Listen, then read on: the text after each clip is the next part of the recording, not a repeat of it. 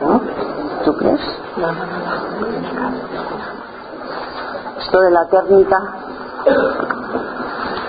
Me vais a permitir que hoy empiece la enseñanza por el final.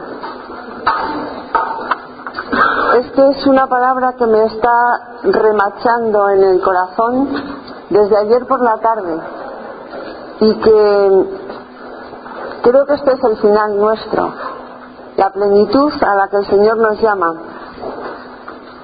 Y os la voy a compartir.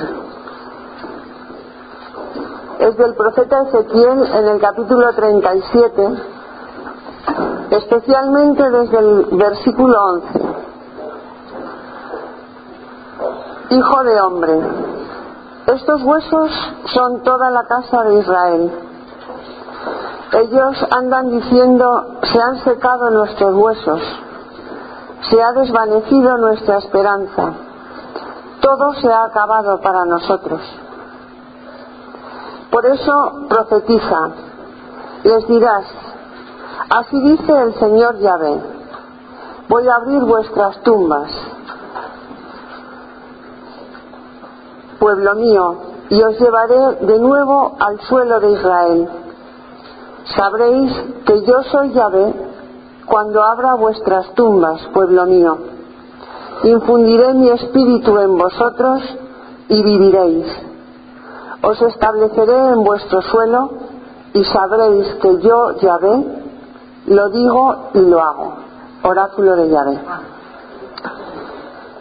Yo creo que continuando en, en todo en todo este caminar que hemos empezado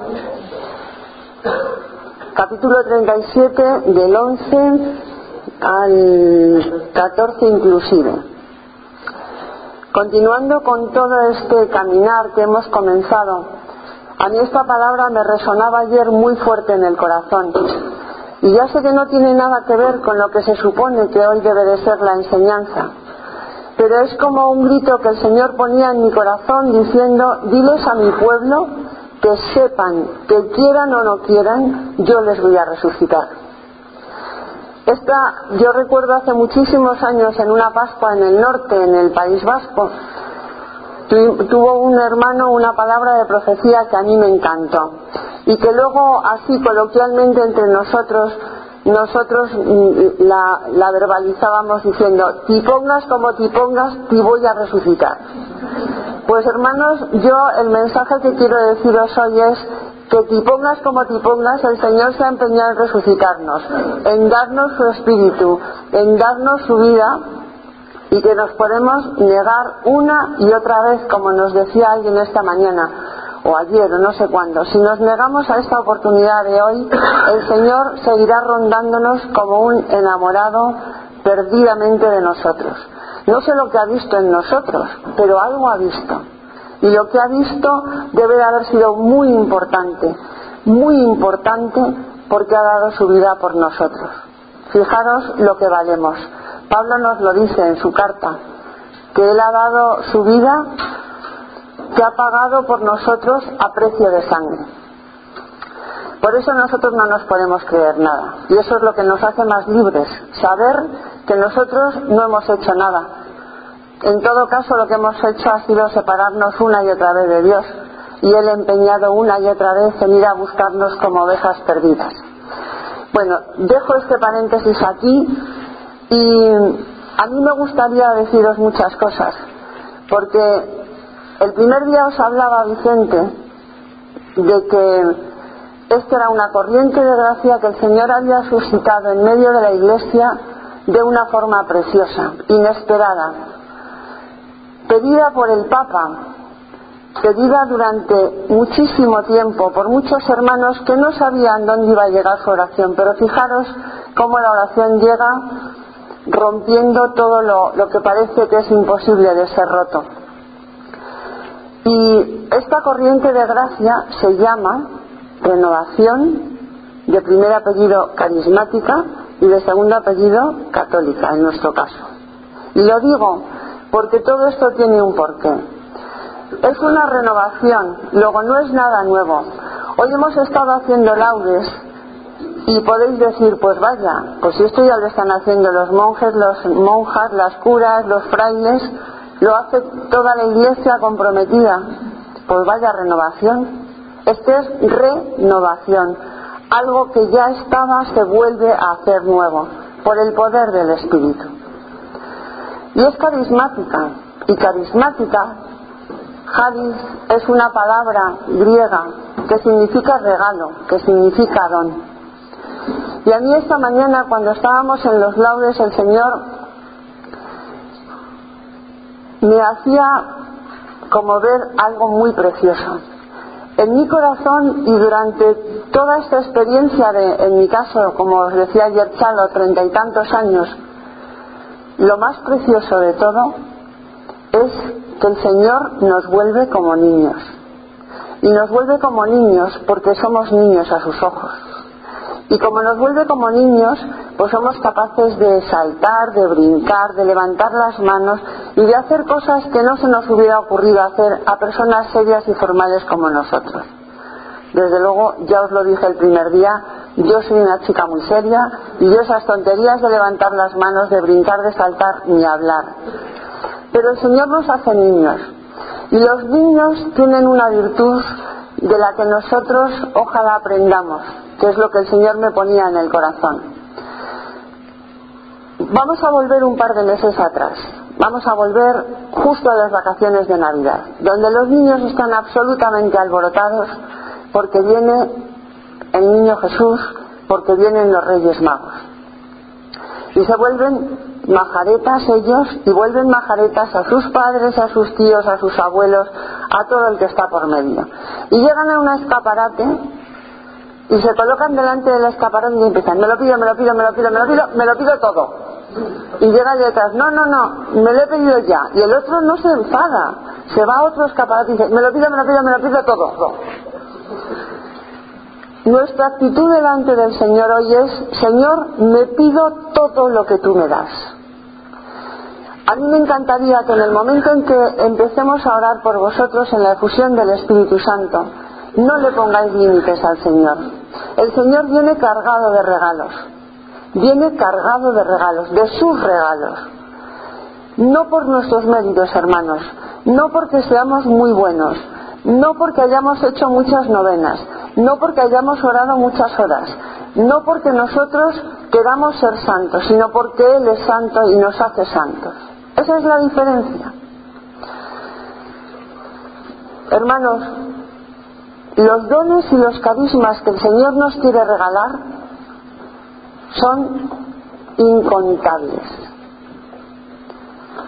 San Pablo, a lo largo, yo os pediría, para no alargarme ahora, que en vuestro tiempo de oración, pues leyerais despacio, pidiéndole al Señor que os ilumine el capítulo 13, 14 y 15 de la primera epístola a los Corintios una carta preciosa, pero donde Pablo intenta argumentar de alguna manera y poner de alguna forma orden en esa comunidad que el Señor tan profusamente había regalado dones y carismas y donde no sabían ejercerlos. Y Pablo, como un maestro, les va enseñando cómo tienen que ir abriéndose y ejercitando esos dones. En esos, en esos tres capítulos empieza San Pablo hablando de lo más importante, de cómo Dios nos regala carismas y nos va, no os lo voy a leer, pero os voy a hacer un pequeño, unas pequeñas pinceladas. Nos habla de que aunque habláramos las lenguas de los ángeles, aunque profetizáramos, aunque tuviéramos todos los carismas y todos los dones, si esos dones y esos carismas no los ejercitamos en el amor y por el amor, no valen para nada. Seríamos, tendremos todos los dones, pero si no tenemos amor, si no estamos unidos a la fuente, fijaros hermanos que el Señor ayer y durante estos últimos días nos ha hablado de sed, nos ha hablado del pozo de la Samaritana, muy especialmente a este grupo, y nos ha hablado de una manera muy especial de que Él viene a darnos ese agua viva, de que Él nos va a dar ese agua viva que hace brotar torrentes de, nuestro corazón. Pues hermanos, si nosotros, cuando ejercemos los dones y los carismas que Dios nos regala, no lo hacemos unido a la fuente de su amor, de su ternura, de su misericordia, no van a edificar, van a romper. Porque hay una cosa preciosa en los dones y sobre todo en los carismas. Los carismas, hermanos, no son para lucimiento del que los tiene, bastante al contrario, son una muerte es una muerte para la persona que el Señor le regala un don de profecía donde y os extrañará quizá alguno de los dones y carismas que os voy a enumerar pero el Señor en nuestras comunidades suscita a veces a alguien que siente una emoción de parte del Señor y que habla a la comunidad de parte de Dios. Yo cuando escuché la primera vez una palabra profética, a mí mm, fue curioso porque con lo juzgadora que yo soy, y soy, con perdón, una puñetera juzgadora ahora que no me oye nadie, pues mm, me encantó como la ternura de que todo un Dios se dirigiera a un pueblo. No me escandalizó, me encantó, me pareció como algo tan precioso, tan cercano, un Dios tan cerca de mí que me habla, ¿no? Que me habla en alto, no solo con su palabra viva, un Dios que me va marcando el camino a veces a partir de una palabra profética, a partir de una palabra de la Biblia, a partir de una palabra de ciencia de un hermano que es también un don o un carisma del Espíritu Santo, etcétera, etcétera, etcétera. Y hay un don muy, muy nombrado entre nosotros, de mucho escándalo también para nosotros, que es el don de lenguas. Y ese don de lenguas a mí me, hace mucha gracia porque muchos hermanos dicen que es el más pequeño de los dones y yo creo que es el más grande. Y creo que es el más grande porque es un don, es un carisma que yo creo que necesariamente ese carisma construye la comunidad. Y la construye por varias razones, hermanos porque cuando yo oro en lenguas, cuando yo canto en lenguas, yo no estoy racionalizando mi oración. Yo le estoy dejando al Señor que diga en mí, a través de su espíritu, con palabras absolutamente sin poderlas definir, la oración preciosa que llega directa al corazón del Padre. Y claro, eso es un escándalo, porque yo no me luzco ahí, más bien hago el ridículo delante de mis hermanos. Hago el ridículo porque yo no estoy verbalizando algo coherente, no sé lo que estoy diciendo, pero es una oración que llega directamente al corazón de Dios. Tampoco es un carisma que nos hemos inventado los carismáticos, porque casualmente ya está bien descrito en, esta carta que os decía, de la primera carta del apóstol Pablo a los Corintios. Y él nos dice que hablemos en lenguas, que profeticemos, etcétera, etcétera, etcétera. Nos va diciendo. Hace muchos años un hermano precisamente de la comunidad de Niceto, muchos años, del sacerdote que nos acompaña esta mañana, pues en un retiro como este, a mí me encanta contar esta anécdota porque me parece de gráfico, contaba que el don de lenguas no es más que el susurro, que el cariño de un enamorado a su enamorada a la luz de una, de una farola apagada, empezándole a decir te quiero y yo más y yo te quiero mucho. Y llega un momento en que ya no dices nada porque no sabes qué decir y, empiezas a decirle cuchi cuchi y empiezas a decir pues como palabras absolutamente inconexas, pero que entre ellos saben que es su lenguaje de amor. Y hermanos, el don de lenguas, ese es el lenguaje de amor de ti, que eres hijo de Dios, con tu Padre. Y por eso es tan precioso. Y por eso es como único para cada uno de nosotros. No es un lenguaje común. No me importa que nadie lo traduzca y que nadie se entere. Porque el que se tiene que enterar, ese se entera. porque el que se entera es Jesucristo y es su Padre. Y como se entera, pues nos sigue como regalando y diciendo, venga, escribe tu carta de los Reyes Magos. Escribe esa carta preciosa porque yo quiero darte todo. Te quiero dar todo, te quiero dar mi vida, te quiero dar mis carismas, te quiero dar mi fuerza, te quiero dar mi poder. Y yo solo quiero que tú abras tus manos, tu corazón y estés dispuesto a coger. Lo hemos hablado muchas veces estos días. El problema no es que Dios nos dé o no nos dé. El problema es que yo muchas veces no acojo lo que Dios me da.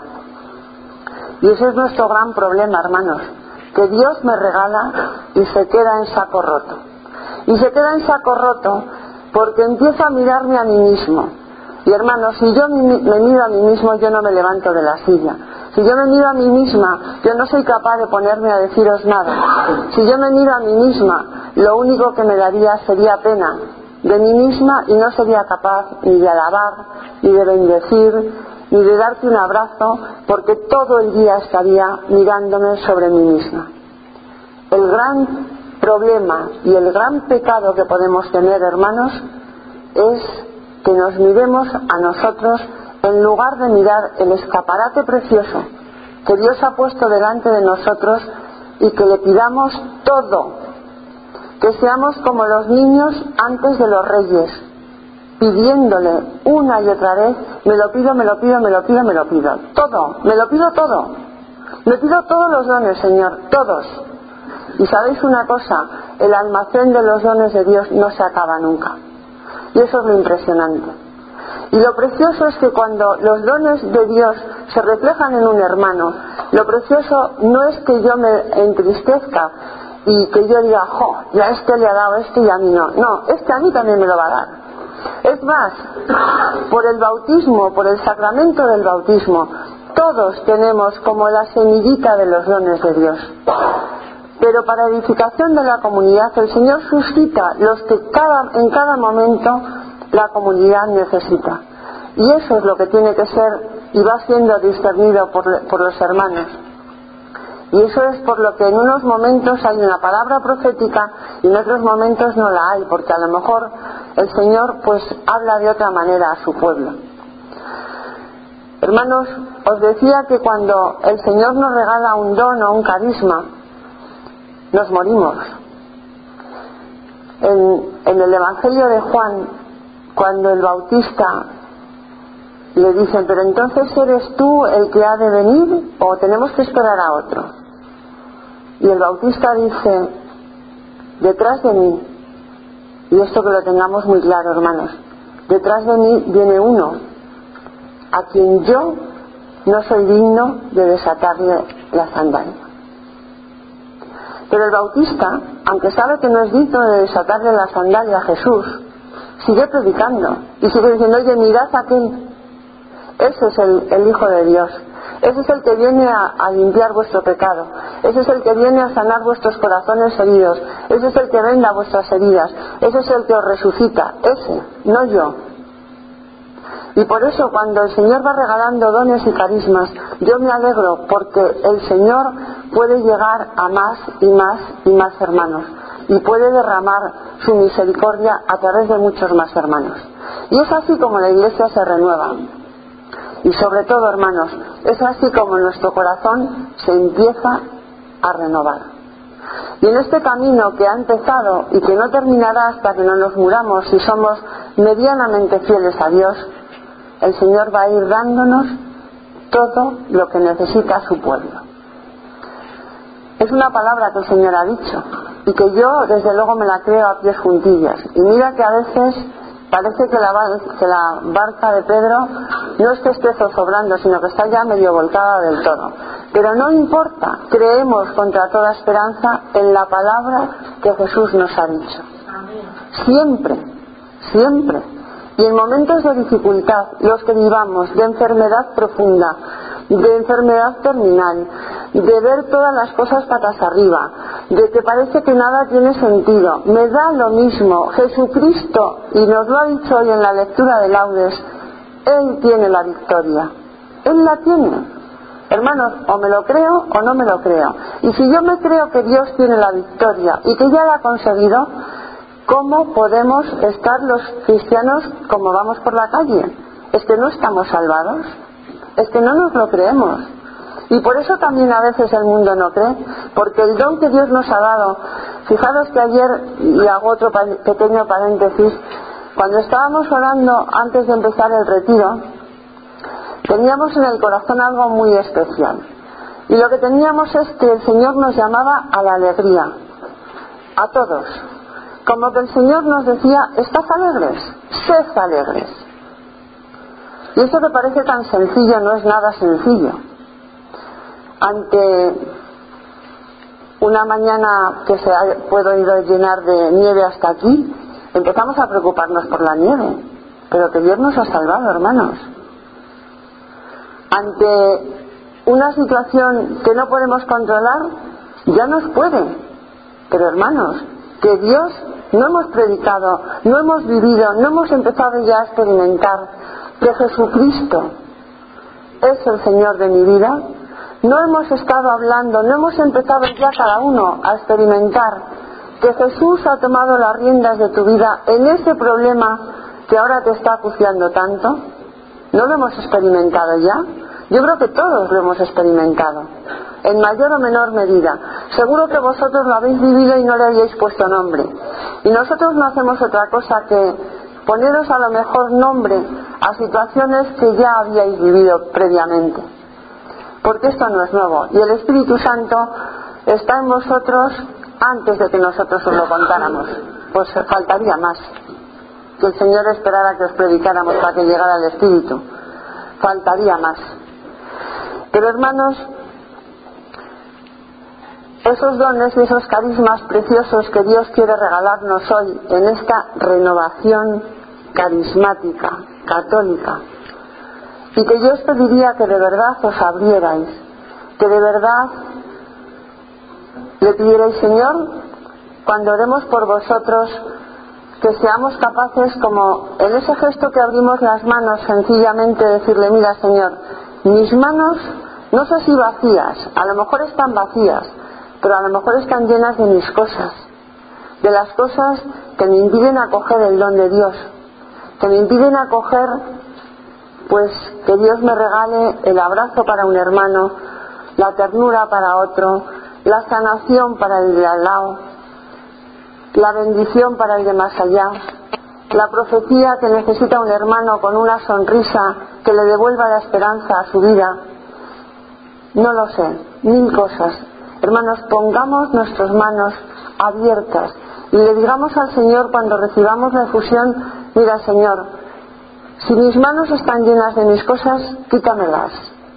Te las dejo que me las quites y te dejo que me llenes como un niño que ha escrito la carta a los Reyes Magos de todos los regalos que tú quieras darme, de todos.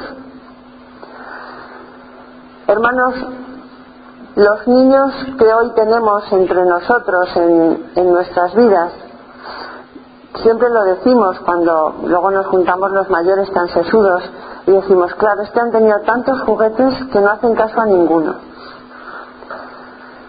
Y yo hoy le pediría al Señor que aunque nos dé muchos regalos, que nos los va a dar, valoremos como único cada uno de los dones y de los regalos que Dios nos quiere dar hoy.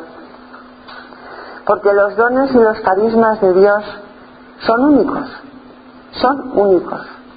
Y no pretenden otra cosa que construir su pueblo, que ayudar a construir su comunidad. Aquí hemos hablado muchas veces en los testimonios de cómo la comunidad es y seguirá siendo importante para cada uno de nosotros. Fijaros que en los testimonios que habéis oído y en los que probablemente sigáis oyendo, casi nadie habla de no sé qué charla, de no sé qué cosa. Siempre la comunidad. Porque la acogida de un hermano, además sin nombre ni apellido, ¿os dais cuenta? Casi siempre sin saber quién es pero el Espíritu de Dios, amando a través del abrazo de ese hermano, ese es el que te ha conquistado el corazón. Ese. Me encanta el Señor, porque el Señor ha vencido y porque el Señor no quiere ceder su gloria a nadie. A mí eso me impresiona muchísimo. Hay un hermano que yo creo que nadie de los que estáis aquí lo conoció más que yo, creo que no, a Julio Cigar. Fue un, es un dominico que murió en el año 82, el 1 de enero del 82, y a mí me impresionaba muchísimo, era un chaval de 27 años, que, el Señor lo cambió radicalmente, y cuando íbamos a veces a, a orar, pues yo le, siempre lo recuerdo de una manera concreta, ¿no? Y era con su guitarra delante de, en Alcobendas, que era donde era nuestra casa, Alcobendas, los dominicos de Alcobendas era donde siempre teníamos los retiros, ¿verdad, Jorge?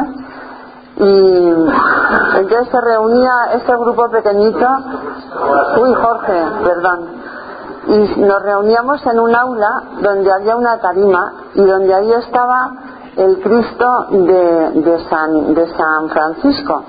Y siempre Julio estaba como arrodillado delante de ese Cristo y su oración es Señor, que no te robe la gloria. Esa era la oración de Julio, que no te robe la gloria. Y siempre diciéndonos, porque tú eres un Dios celoso, que no comparte su gloria con nadie. Y ese grito tú sí le conociste, ¿no? ¿Verdad? Y, y ese grito es lo que hace que todo permanezca, porque el Señor va pues si me permitís la expresión como un duende ahí, echando sal, luz, bendición, pero sin nombre ni apellidos. Va pasando a través de cada uno de nosotros dejándonos su marca. Ayer nos decía Bárbara que, que el Señor nos había sellado. Y es verdad. O sea, ayer se nos leía en el Salmo de la Eucaristía el Salmo precioso del Señor es mi pastor. Y es preciosísimo saber que yo estoy marcada como una res con el distintivo de la ganadería del Espíritu Santo. Y cada uno de nosotros, como hijos de Dios, estamos marcados de la ganadería, si me permitís, del Espíritu Santo. Y sabéis, hermanos, a las reses cuando las, cuando las marcan, nunca más les desaparece esa marca les podrá desaparecer porque aparentemente esté tapada, pero esa marca es indeleble. Y la marca del Espíritu que hemos recibido en el bautismo, en el sacramento del bautismo, es también indeleble para nosotros. No se nos va a borrar. Lo que ocurre, hermanos, que nosotros a lo largo de nuestra vida probablemente hemos tapado al Espíritu Santo. No le hemos dejado actuar con poder, ni con fuerza, ni con libertad en nuestra vida. Y como dice nuestro hermano Chus, pues quizá tenemos al Espíritu Santo como tapado con, un corcho en una botella. Y no podemos experimentar, estamos en medio del amor de Dios, en medio del mar del amor de Dios, pero nosotros no lo acogemos porque tenemos nuestra botella tapada.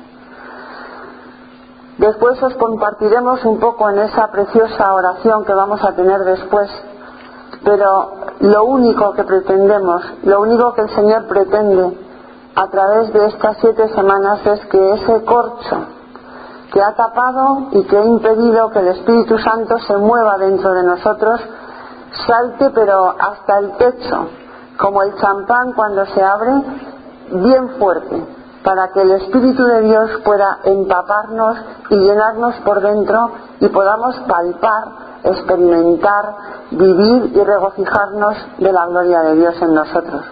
Porque es lo que Dios está queriendo darnos, no otra cosa. Dios nos está queriendo dar su Espíritu Santo. Nos lo está queriendo dar y vosotros estáis queriendo recibirlo. Porque estáis aquí yo sé que muchos de vosotros decís, pero si es que yo, ¿qué voy a recibir? Si yo no he hecho nada, si yo tengo no sé cuántos pecados, si yo no creo que me vaya a dar nada, si yo no voy a sentir nada, si yo no voy a experimentar, no importa, déjate, déjate. Mirad hermanos, cuando la, la nieve que tanto ha caído estos días, ¿no? De repente cae muchísimo y parece que no ha pasado nada diría hoy que si alguno estáis enfermo físicamente, que si alguno estáis enfermo espiritualmente, que si alguno estáis enfermo y creéis que no tenéis salvación ni sanación, que también hoy en la efusión del Espíritu le deis al Señor vuestra enfermedad. Le deis al Señor vuestra enfermedad espiritual, vuestro pecado de odio, vuestro pecado de rencor, vuestras tensiones emocionales que os impiden poder mirar a algún hermano o a vuestro cuñado, que como decía Pedro, cuñado viene de cuña, y entonces incordia bastante, ¿no? Pues que, que seamos capaces de verdad, pero de verdad, de ponerle al Señor todo, absolutamente todo, lo que no nos vaya a dejar acoger el Espíritu Santo. Y os digo más todavía, ponerle al Señor vuestro corazón. A veces quizá ni siquiera seréis capaces, mira, me pongo delante de ti Señor y, ¿qué te ofrezco? Si es que no tengo nada, si no sé ni lo que tengo. Pues mira Señor, yo no sé lo que tengo, pero aquí estoy. Aquí estoy porque quiero que tú me llenes, yo quiero salir de ti nueva. Tú me lo has prometido y yo te he cogido la palabra. He cogido la palabra, así de sencillo. Ser niños osados delante de nuestro Padre Dios. Delante de nuestro Padre Dios. Es verdad que a lo mejor en nuestra vida podemos haber tenido experiencias muy negativas de nuestros padres, de nuestros hermanos, de nuestros de nuestro entorno, de nuestros jefes, de nuestros súbditos, de lo que sea. Y hoy es un momento en el que Dios quiere pasar haciéndonos nuevos hermanos de verdad. No os estoy contando un cuento chino, porque Dios es nuevo cada día. Cada día. Y lo más impresionante de esta historia de amor que os contaba el primer día es que Dios siempre es nuevo. Yo os prometo, hermanos, que seguro que si Dios no fuera nuevo yo no estaba aquí, porque yo soy muy inconstante. Pero como esto es vivir de asombro en asombro, ¿quién se lo pierde? Hace muchos años también otro dominico, que era muy gracioso, no quería recibir la efusión del Espíritu porque él era profesor de moral en, en Alcobendas y él no quería recibir la efusión porque él decía que a veces se le iba a descolocar toda la teología y luego qué iba a hacer con eso, ¿no? Y finalmente en un retiro en León, pues le debió de pillar el Señor de improviso, ¿no? Y, accedió y fue a recibir la efusión. Como os decía Chalo ayer, antes esto era mucho más rápido. En un día el Señor iba a venir, ¡pupa! Se pegaba el trayazo y ya está. En un fin de semana todo solucionado. Y, y Fernando en ese momento pues recibió la efusión. Y los dos éramos de Segovia, entonces esa, ese puntito de paisanismo, ¿no? Pues me decía, oye, ¿sabes lo que me ha pasado esta noche? Bueno, estoy encantado, encantado, porque después de recibir la efusión no solamente me cuadra la moral, sino que me encaja mucho mejor que antes. Estaba encantado el tío. Y luego decía, le decía a Vicente, al que conocéis vosotros, dice, mata, si si nos llegamos a morir sin conocer esto, cuando hubiera llegado al cielo, ¿le hubiera echado una bronca al Padre? Pues hermanos, nosotros que tenemos la oportunidad, la oportunidad aquí y ahora, de pedirle a Dios que nos regale su espíritu, que cambie nuestra vida, que nuestra teología, la que no tenemos, encaje, y que nuestra vida, la que no comprendemos, encaje mucho más, vamos a pedirle al Señor que se derrame con fuerza. Vamos a entregarle todo al Señor. Hermanos, no nos quedemos con nada. No seamos tan falsamente humildes de decir, ay, pero ¿cómo le voy a dar al Señor esto si con lo que Dios tiene? Si es que hay muchísimas más cosas por ahí sueltas, más importantes. Si es que ¿cómo se va a ocupar Dios de mí? Que no, que tú eres hoy único. Como Jesucristo fue único cuando recibió el bautismo en el Jordán, acordaos de esa palabra preciosa. Este es mi hijo muy amado. No había otro hijo. Y nosotros somos hijos únicos en Jesús. Somos hijos únicos en Jesús. Por eso, hermanos, yo soy hoy la más importante, más que tú os chincháis. Y vosotros sois cada uno el más o la más importante que yo, nos chinchamos. Pero todos únicos en Jesucristo. Todos únicos, hermanos. De verdad. Por último, sí, yo creo que ya sí, ¿no? Eh, cuando vamos a la difusión, tenemos como muchas expectativas. Quizá creemos que vamos a recibir, yo qué sé, un terremoto. A veces puede ser un terremoto. A veces puede ser algo muy sencillo. A veces podemos no percibir absolutamente nada. Pero yo os aseguro que el Espíritu de Dios viene a vosotros. Antes comentábamos, cualquiera diría que este es un grupo de nuevos. Porque realmente, hermanos, ahora os voy a confesar un secreto. Nos habéis edificado vosotros a nosotros.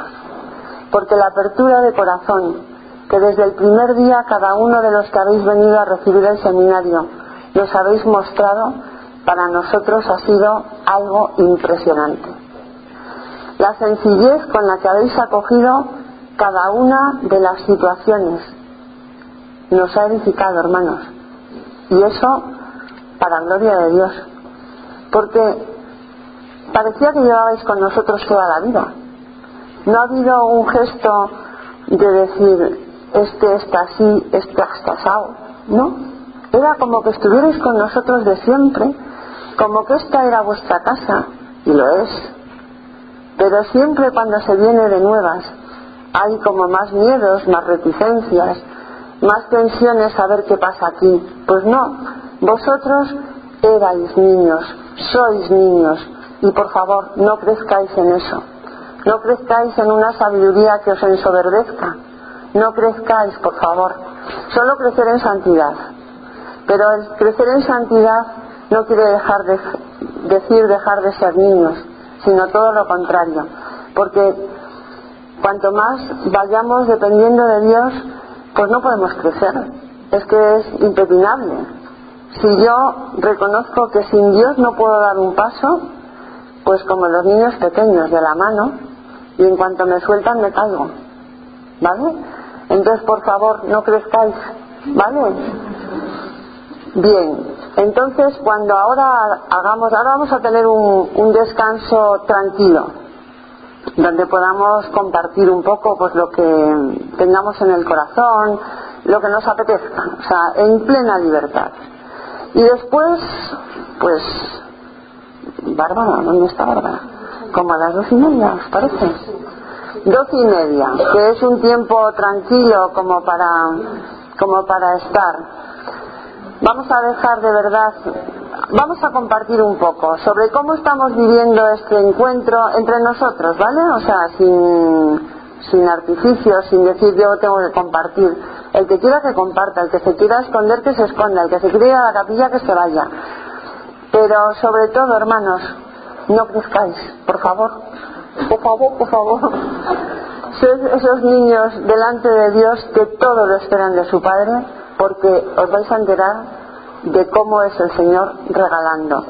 Como nos decía Vicente este verano, eh, un día el Señor le mostró algo precioso, como que si vosotros me alabáis, hablan, bueno, estará precioso que os lo cuente él un día, pero como que el Señor le decía a través de, entre comillas, el ángel de Maranata, si vosotros me alabáis, diles a mi pueblo que si vosotros me alabáis, yo les bendeciré.